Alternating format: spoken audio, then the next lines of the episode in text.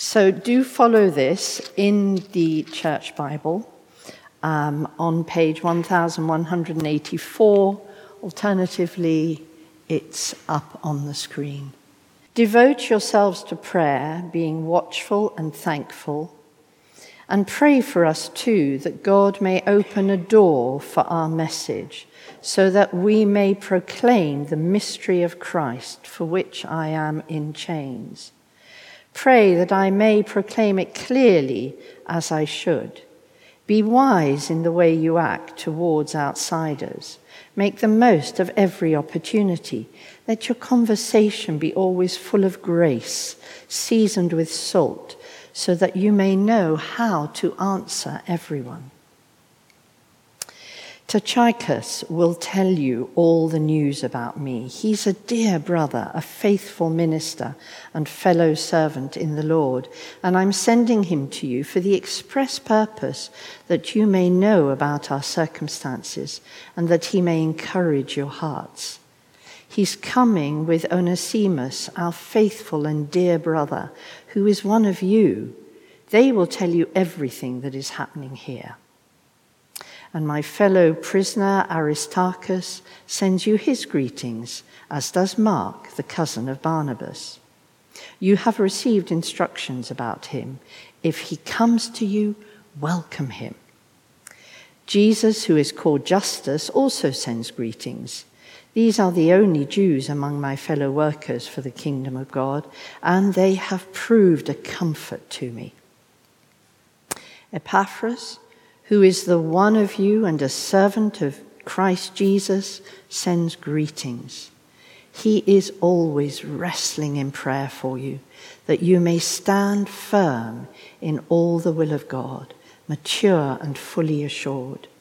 I vouch for him that he is working hard for you and for those at Laodicea and Hierapolis. And our dear friend Luke, the doctor, and Demas send greetings. Give my greetings to the brothers and sisters at Laodicea and to Nympha and the church in her house.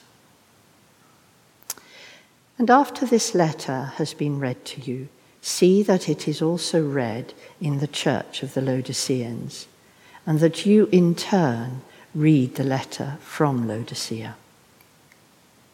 And tell Archippus, see to it that you complete the ministry you have received in the Lord. I, Paul, write this greeting in my own hand. Remember my chains, and grace be with you. This is the word of the Lord. So, if you can keep your Bibles open, I think it was page 1184, that would be really good. So, we're thinking about devotion, devotion. And as uh, Victoria said it's the last one in the series from um, Colossians, which has been a great series, I think. And I don't normally start with a quote from someone else, but I am this evening because it's so good what this guy said. This bloke's called Mark Meynell, and I don't know if you've got this book. It's about Colossians and Philemon, and it's there are some more available. I noticed at the back, only eight pounds bargain. I don't know if you get a discount because it's the end of the series. You have to ask the vicar. Can't hear him. I know he's behind that pillar. Negotiable. Okay. Anyway, it's, it's a great book, Mark Meynell. So I'm going to quote at length to start with. So really listen carefully because I, I just think this is very, very good. Anyway, so Mark Meynell, it's called Colossians and Philemon for You. Uh, or is it Philemon? I've been practicing this with Jane and now I'm getting all the names wrong. But anyway, Philemon, sorry, darling. Anyway, he says this will sound entirely obvious, but it needs stating nevertheless. Christianity is not primarily a set of doctrinal statements, important though they are. After all, God did not reveal himself in a volume of systematic theology. So Christianity is not a set of doctrinal statements. Then he says, Christianity is not primarily a culture, although there is no doubting its astonishing world changing legacy in realms as diverse politics, economics, philanthropy, charity, art, music, literature, philosophy, architecture, and society. I could go on. God's handiwork is evident in all these spheres and more, but Christianity is not primarily a culture. And then he says Christianity is not even primarily a story, although it's without question the greatest story ever told, despite perhaps not necessarily being the best understood. And, and Paul says it's a bit of a mystery to many people. If you're new, um, I'm not going to go in detail into the mystery of what it is, although Victoria alluded to it earlier, but do chat to me afterwards if you want to know more. But he said, um, he says, after all, it's unlikely we're going to need our Bibles in eternity when we're in Christ's presence. So Christianity is not even primarily a story. Then he says, Christianity is about God's kingdom. It's Christ, Jesus, and his people. It's about the people. He says the scriptures are full of individuals. Some we know learn a great deal about, some only get a fleeting walk on part, and there's a few of those in the reading tonight. But they all seem remote because we've yet to meet any of them personally. Well, of course, but not yet. We will, of course, in the future, but not yet, when we're all together with Jesus. But to learn what they're like, we must take others' words for it. But we should never race through the Bible's lists of names, including those that feature in Paul's letters. Each one has a significance in the kingdom. Each name has something to teach us about the kingdom. Each one is part of the whole of the gospel and its effect on people. I added that bit. So even though we don't know these individuals, they're part of us and we're part of them if we all share our union in Christ. This is what the kingdom's about. Christianity is about God's kingdom. It's Christ and his people. It's about the people. So that's what he says. I, I just think that's really good. Anyway, so he reminds us that these people who read about, uh, we read about in the Bible and this letter, and particularly in this final part of Paul's letter to the Colossians, chapter 4, are part of us, the body of Christ, the family of God, and we're part of them. We're linked in with them. But this also means we carry on trying to draw others to faith in Jesus, the King of Kings, today, like those people from the past. We carry on doing what they did. So, all of us sitting here are part of helping others in practical ways, serving them, helping them, loving our neighbour, to show others what God's kingdom is like today.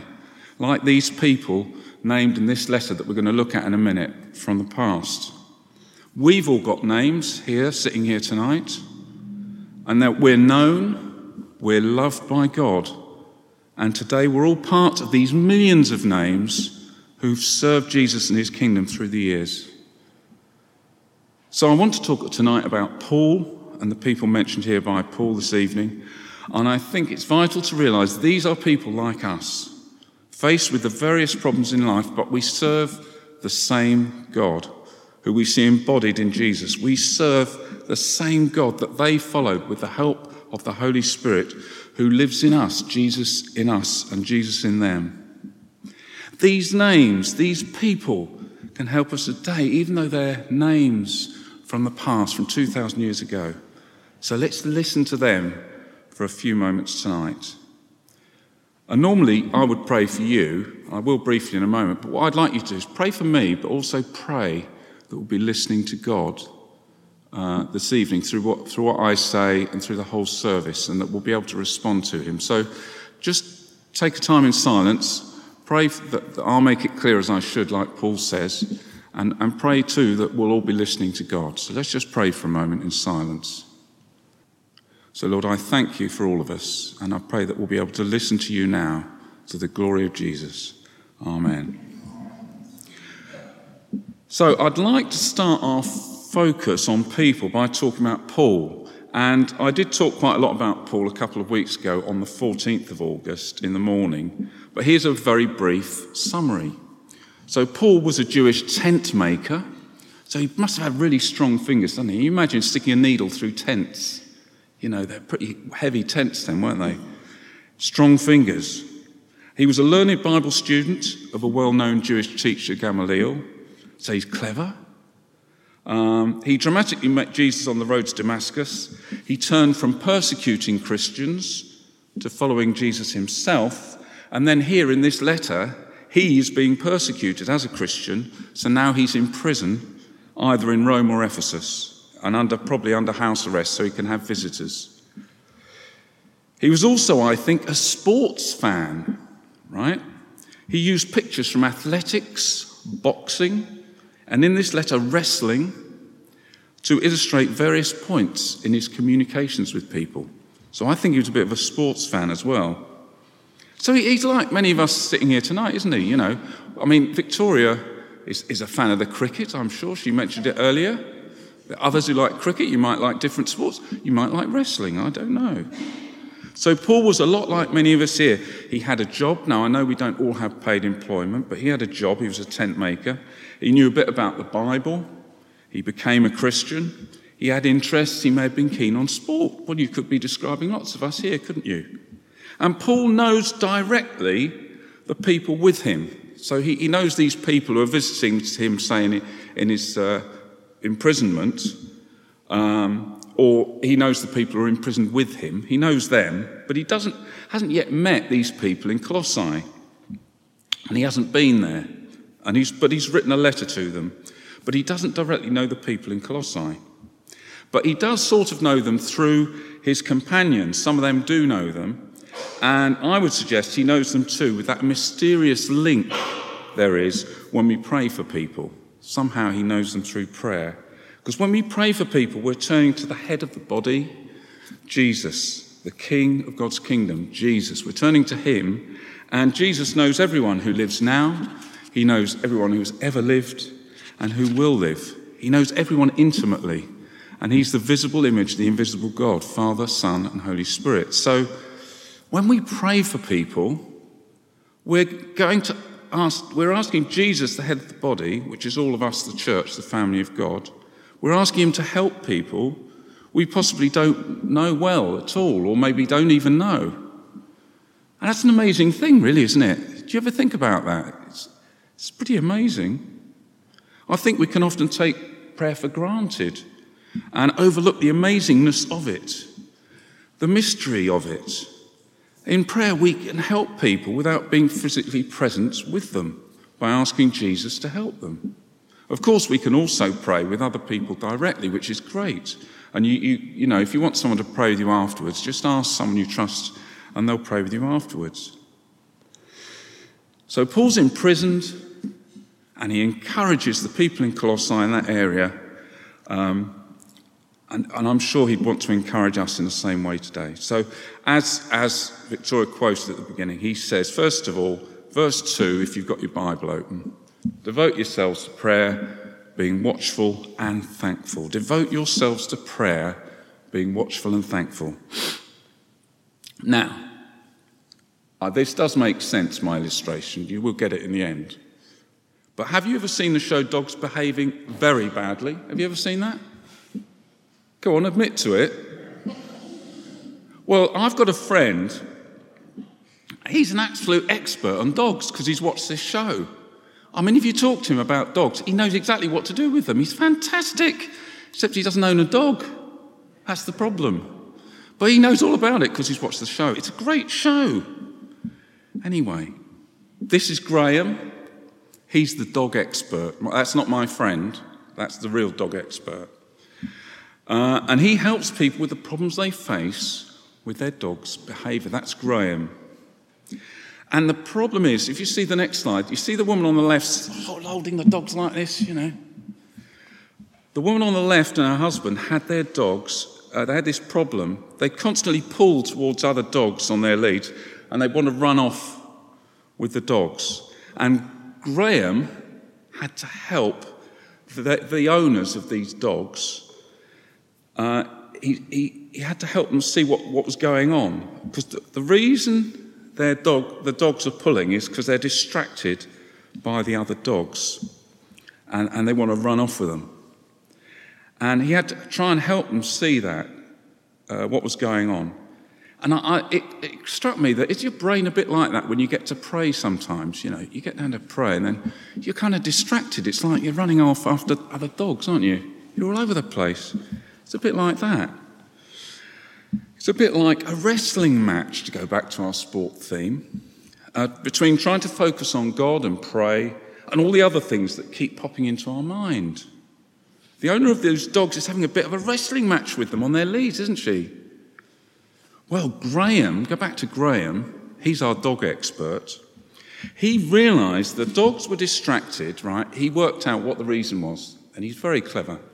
He said they found it hard to listen to the voice of their owner. They found it hard to listen to the voice of their owner. So he helped the owners train the dogs to listen to their master and mistress's voice so they would stop being distracted and running off after all the other dogs. So Paul says, devote yourself to prayer, being watchful and thankful. And I hope this will make sense now, because the dogs had to learn to follow the guidance of their owners. They had to learn to listen to their owner's voice and ignore the other distractions. And once they did this, they were much better. They could go without running off after all these distractions around them. They'd listen to their owner's voice and watch out for them and return to them. And I wonder if we can be a bit like that when we pray. I wonder if we need to learn to listen to the voice of God better, expect Him to speak to us, be watchful what He's saying to us, and be thankful, as Paul says there, for the good things He gives us each day. I certainly, I'm trying to work on this. I need to be watchful and thankful, listening to God, seeing what He's up to. And I've been trying hard to work on this for a while. I'm not that good at it. But there are lots of ways you can improve our listening to God so we can hear Him better with the help of the Holy Spirit who lives in us. And maybe Paul's description here of one of the people, Epaphras, might help us with one of Paul's sporting comparisons. So here we get a bit of wrestling. Paul writes about Epaphras. Epaphras, who's one of you, verse 12, this is, if you've got looking in your Bible, and a servant of Christ Jesus sends greetings. He's always wrestling in prayer for you, that you may stand firm in the will of God, mature and fully assured. So here we see Paul's interest in wrestling coming out in his analogy about Epaphras' prayer. Because as I said, it's not always easy work.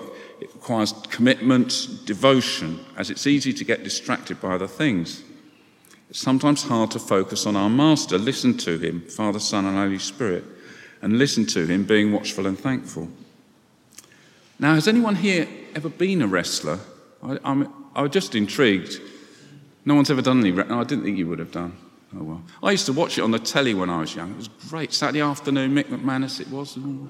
Great. Anyway. Um, but if you want to be a wrestler or any other type of sports person, then you will have to devote yourself to a physical training regime and practice in the techniques of wrestling. And if we want to devote ourselves to prayer, there are useful things we can do to help ourselves in this slightly mysterious practice. Although it's simple, basically, you're just talking to God, listening to God. It's at its simplest, that's what it is. But um, this mysterious practice means even when we're not physically present with someone, as Jesus knows the person, he can help them. And we'll all find our best ways to pray, won't we? We're all different. Uh, but a couple of things I found recently I'll share with you very briefly. And this one, you probably can't see it. I was going to do a slide, but I didn't get to it. This, this is Seven Ways to Pray by Amy Boucher Pye. And I went on a course with her at Lee Abbey. It was really good. And it, helped, it involves the use of the Bible to pray in various ways and emphasizes times of silence and listening. And we've been using this in our small group. We haven't quite finished it. It's really good. And then, of course, Stephen Green, who I think I see sitting over here, he did a great course on uh, biblical meditation, and I found that incredibly helpful too. And one of the co- common factors between the two is having this silence and trying to listen to what God's saying to us. So Paul says, devote yourselves to prayer, being watchful and thankful. So one of the main things we can do is listen to our master's voice better, like those dogs who had to learn to listen to their owners. And one of the simple ways we can do that is just actually stop talking, which I'm not very good at, be silent more, try to see what God's bringing to your mind when you pray. Maybe you're using the Bible as well. What jumps out at you from the Bible? So that's the first point. Now let's go back to Paul again and notice something else. The second thing he, I've noticed is he's not too proud to ask the new Christians in Colossae to pray for him. He's not too proud. And he's, he's a Christian now. He's in prison for his faith. You know, he's been around the block a few times. He's quite experienced. But he asks there, he wants them to pray for him. He repeats this request of prayer too at the end of the letter uh, as well. So asking for prayer, I think, is really important. And often we can neglect to ask for prayer for ourselves. You think, oh, and I'm not worth bothering with, that kind of thing. Uh, but actually, it keeps us humble and also builds relationships as we show our vulnerability to other people. So it's, it's a really good thing to do because we all need each other's prayers to build each other up, no matter how long we've been a Christian. We all need each other.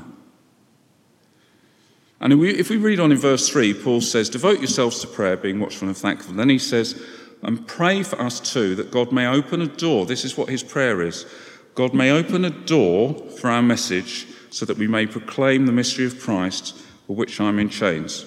So let's pray for each other constantly. We need it. But he asks for opening a door for our message so we may proclaim the mystery of Christ, for which I am in chains. He asks that God, the sign for door is that, it's fairly self explanatory. He asks that God will open a door so he can proclaim the mystery of Christ to others who aren't yet Christians. Because Paul, I think, knows that God goes ahead of us and he opens doors for others to hear and respond to Jesus. And he, prayer is the key to those doors opening.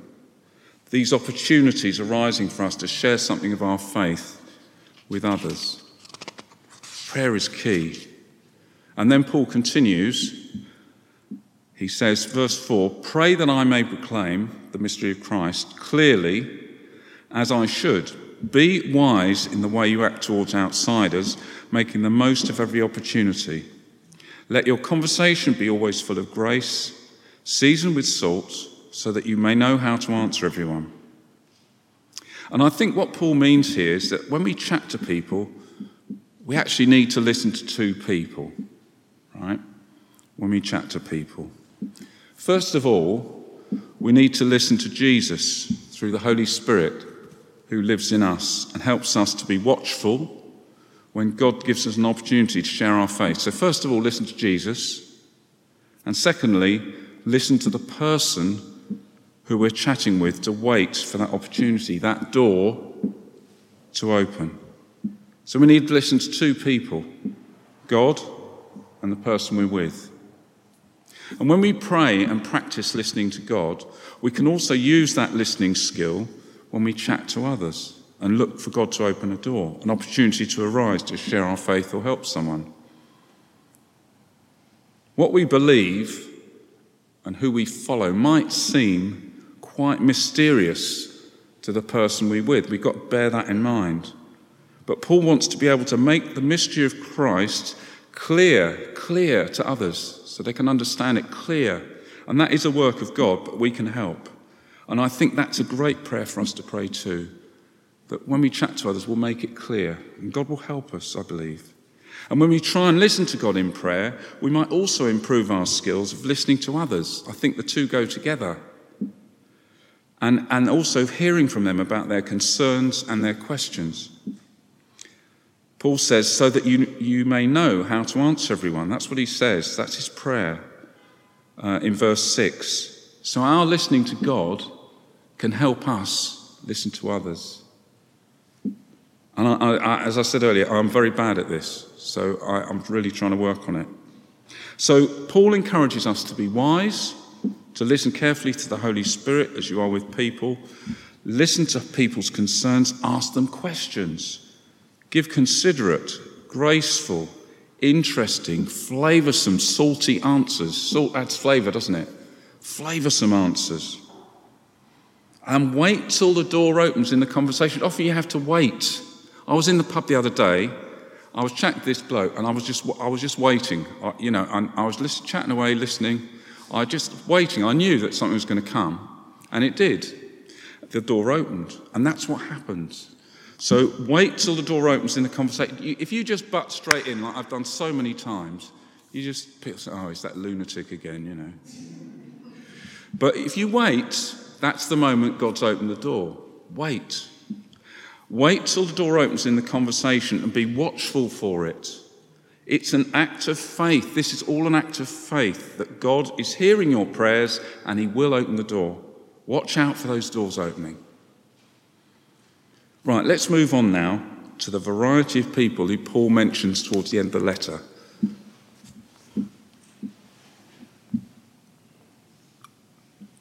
This is where I've got to try and get my um, pronunciations right. Jane's checking me over there. Right. First one, verse 7, uh, Tychicus. Tychicus will tell you all the news about me. He's a dear brother, faithful minister. He's a fellow servant in the Lord, Paul says. I'm sending him to you for the express purpose that may, you may know about our circumstances and that he may encourage your hearts. He's coming to you with Onesimus, our faithful and dear brother, who is one of you. So he's, he's from uh, Colossae, Onesimus. They will tell you everything that's happening here. So Paul trusted Tychicus and praised him for his faithfulness and serving nature. He's very positive about him, isn't he? And, you know, try and be positive about people, look at the good in them. And he saw Tychicus as his equal, a fellow servant of the Lord. So he didn't say, Oh, I'm the great Paul, I, I'm missionary to the Gentiles. He didn't do any of that. He said he's a fellow servant in the Lord. He just saw himself as a servant. Paul wants the Christians in the church in Colossae to know more detail about what's happening in his imprisonment and to be encouraged and trust Tychicus to do this when he travels back to Colossae. And he also entrusts him with this tricky task of uh, traveling back with, with Onesimus. But why was it tricky, likely to be tricky, traveling with Onesimus? Why was it? Well, let's move on to him now, Onesimus.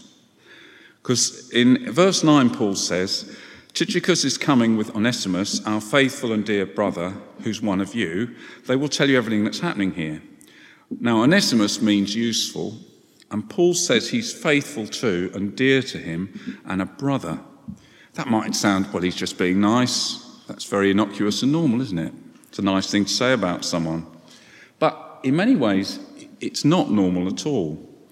This is an unusual thing for Paul to say, and I think we need to be spot this. It shows how incredibly different a Christian outlook was to the culture of the day. Very different. And if you read the short following book, Philemon, uh, Philemon, Philemon, you will see how different Paul's attitude is to the Roman culture in which he lived. He's in a Roman culture. And if you didn't realize, Onesimus was a runaway slave. He'd run away from his master Philemon in Colossae, and a slave running off was illegal and it was punishable by death, right? Under Roman law. That was the punishment, death. But a wonder, wonderful thing had happened. Onesimus had become a Christian, and therefore Paul calls him our faithful and dear brother. And in a letter to Philemon, he says in verse 12, I'm sending him who is my very heart back to you. And he also says in verse 16, He is very dear to me, but even dearer to you, both as a fellow man, but as a brother in the Lord.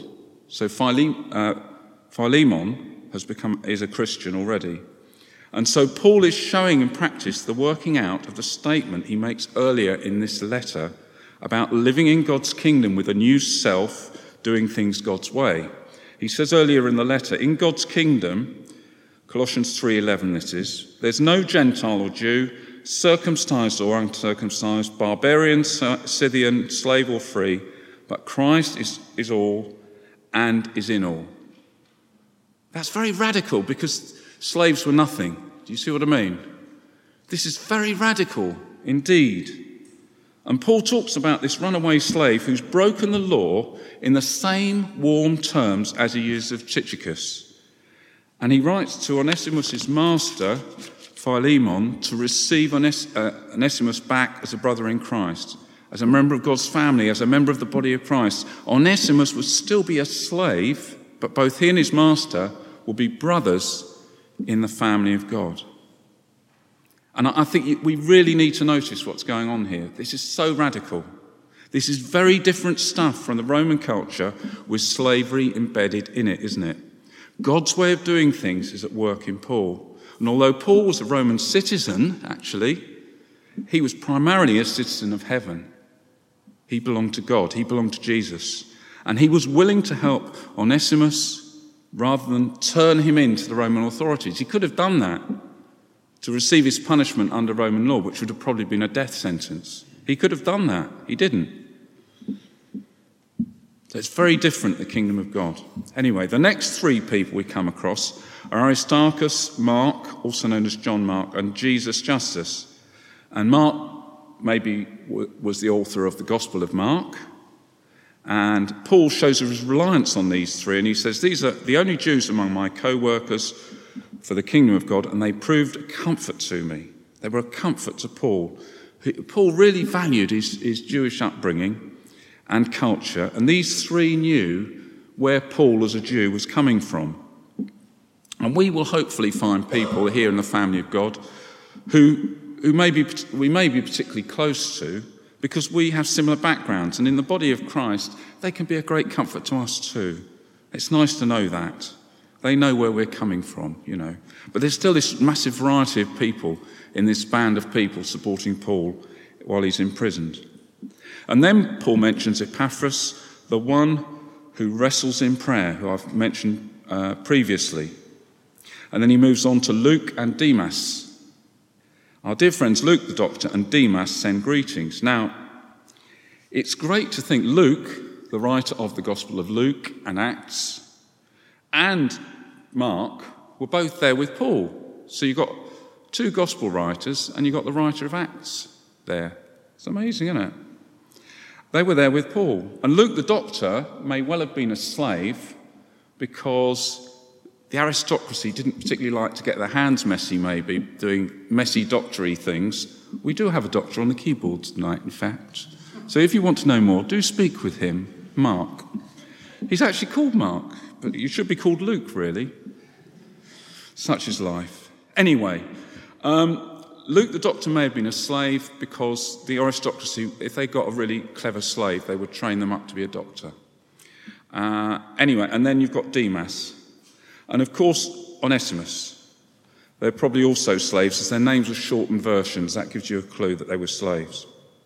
And then moving on, if you keep going on that bottom part of the letter with the names, you'll see Paul probably knows Nympha, who's mentioned next, who maybe leads a church in a house or just that church meets in a house. We're not sure she's the leader of the church or not. But maybe Paul met her in Ephesus when she may have come to Ephesus, uh, which is not an insurmountable distance from Laodicea. Uh, and finally, Paul mentions Archippus, encouraging him to complete the work the Lord has given him. I hope that's not some kind of backhanded insult, but um, is he someone who never got anything finished? I don't know. But that's a mystery to us. So, anyway, to sum up, the, there was a great variety of people with Paul from different social standings and cultures. This is a hallmark of the body of Christ. Jesus defi- invites all to become brothers and sisters in the family of God. And then Paul at the end returns to the theme, the last verse, that has run through the final part of his letter, prayer. Paul says, I write this greeting in my own hand, remember my chains. And when he says remember my chains, he, he, he could have said, remember my chains in your prayers. Remember our situation in your prayers. So, do we pray for those in prison for their faith? Um, we maybe do already, but there are so many all over the world, sadly, who are in prison for their faith at the moment. So, do pray for them, continue to pray for them. So let's just quickly summarize before we move to uh, a song, and then we're going to reflect after that. Let's summarize what we thought about together. So, first of all, Mark Meynell. Eddie might do a special deal on the book, we're not sure. You'll have to find out afterwards. Mark Meynell reminded us in that quote at the beginning God's kingdom is about Jesus and the people who follow him. Named people. And we're all linked with these people that we've looked at tonight, and we can learn from them. That's number one. And we thought about the theme devote yourselves to prayer. And prayer is like a thread woven through one of Paul's tents to hold it together. Prayer is threaded through this final part of Paul's letter and should, I think, be threaded through all of our lives. Prayer, thread it through your life. And Paul has said, finally, the kingdom is for all. There are no divisions, distinctions in Christ. And he demonstrates that in reality in his relationships with all these different people, an inclusion of them all. Amen.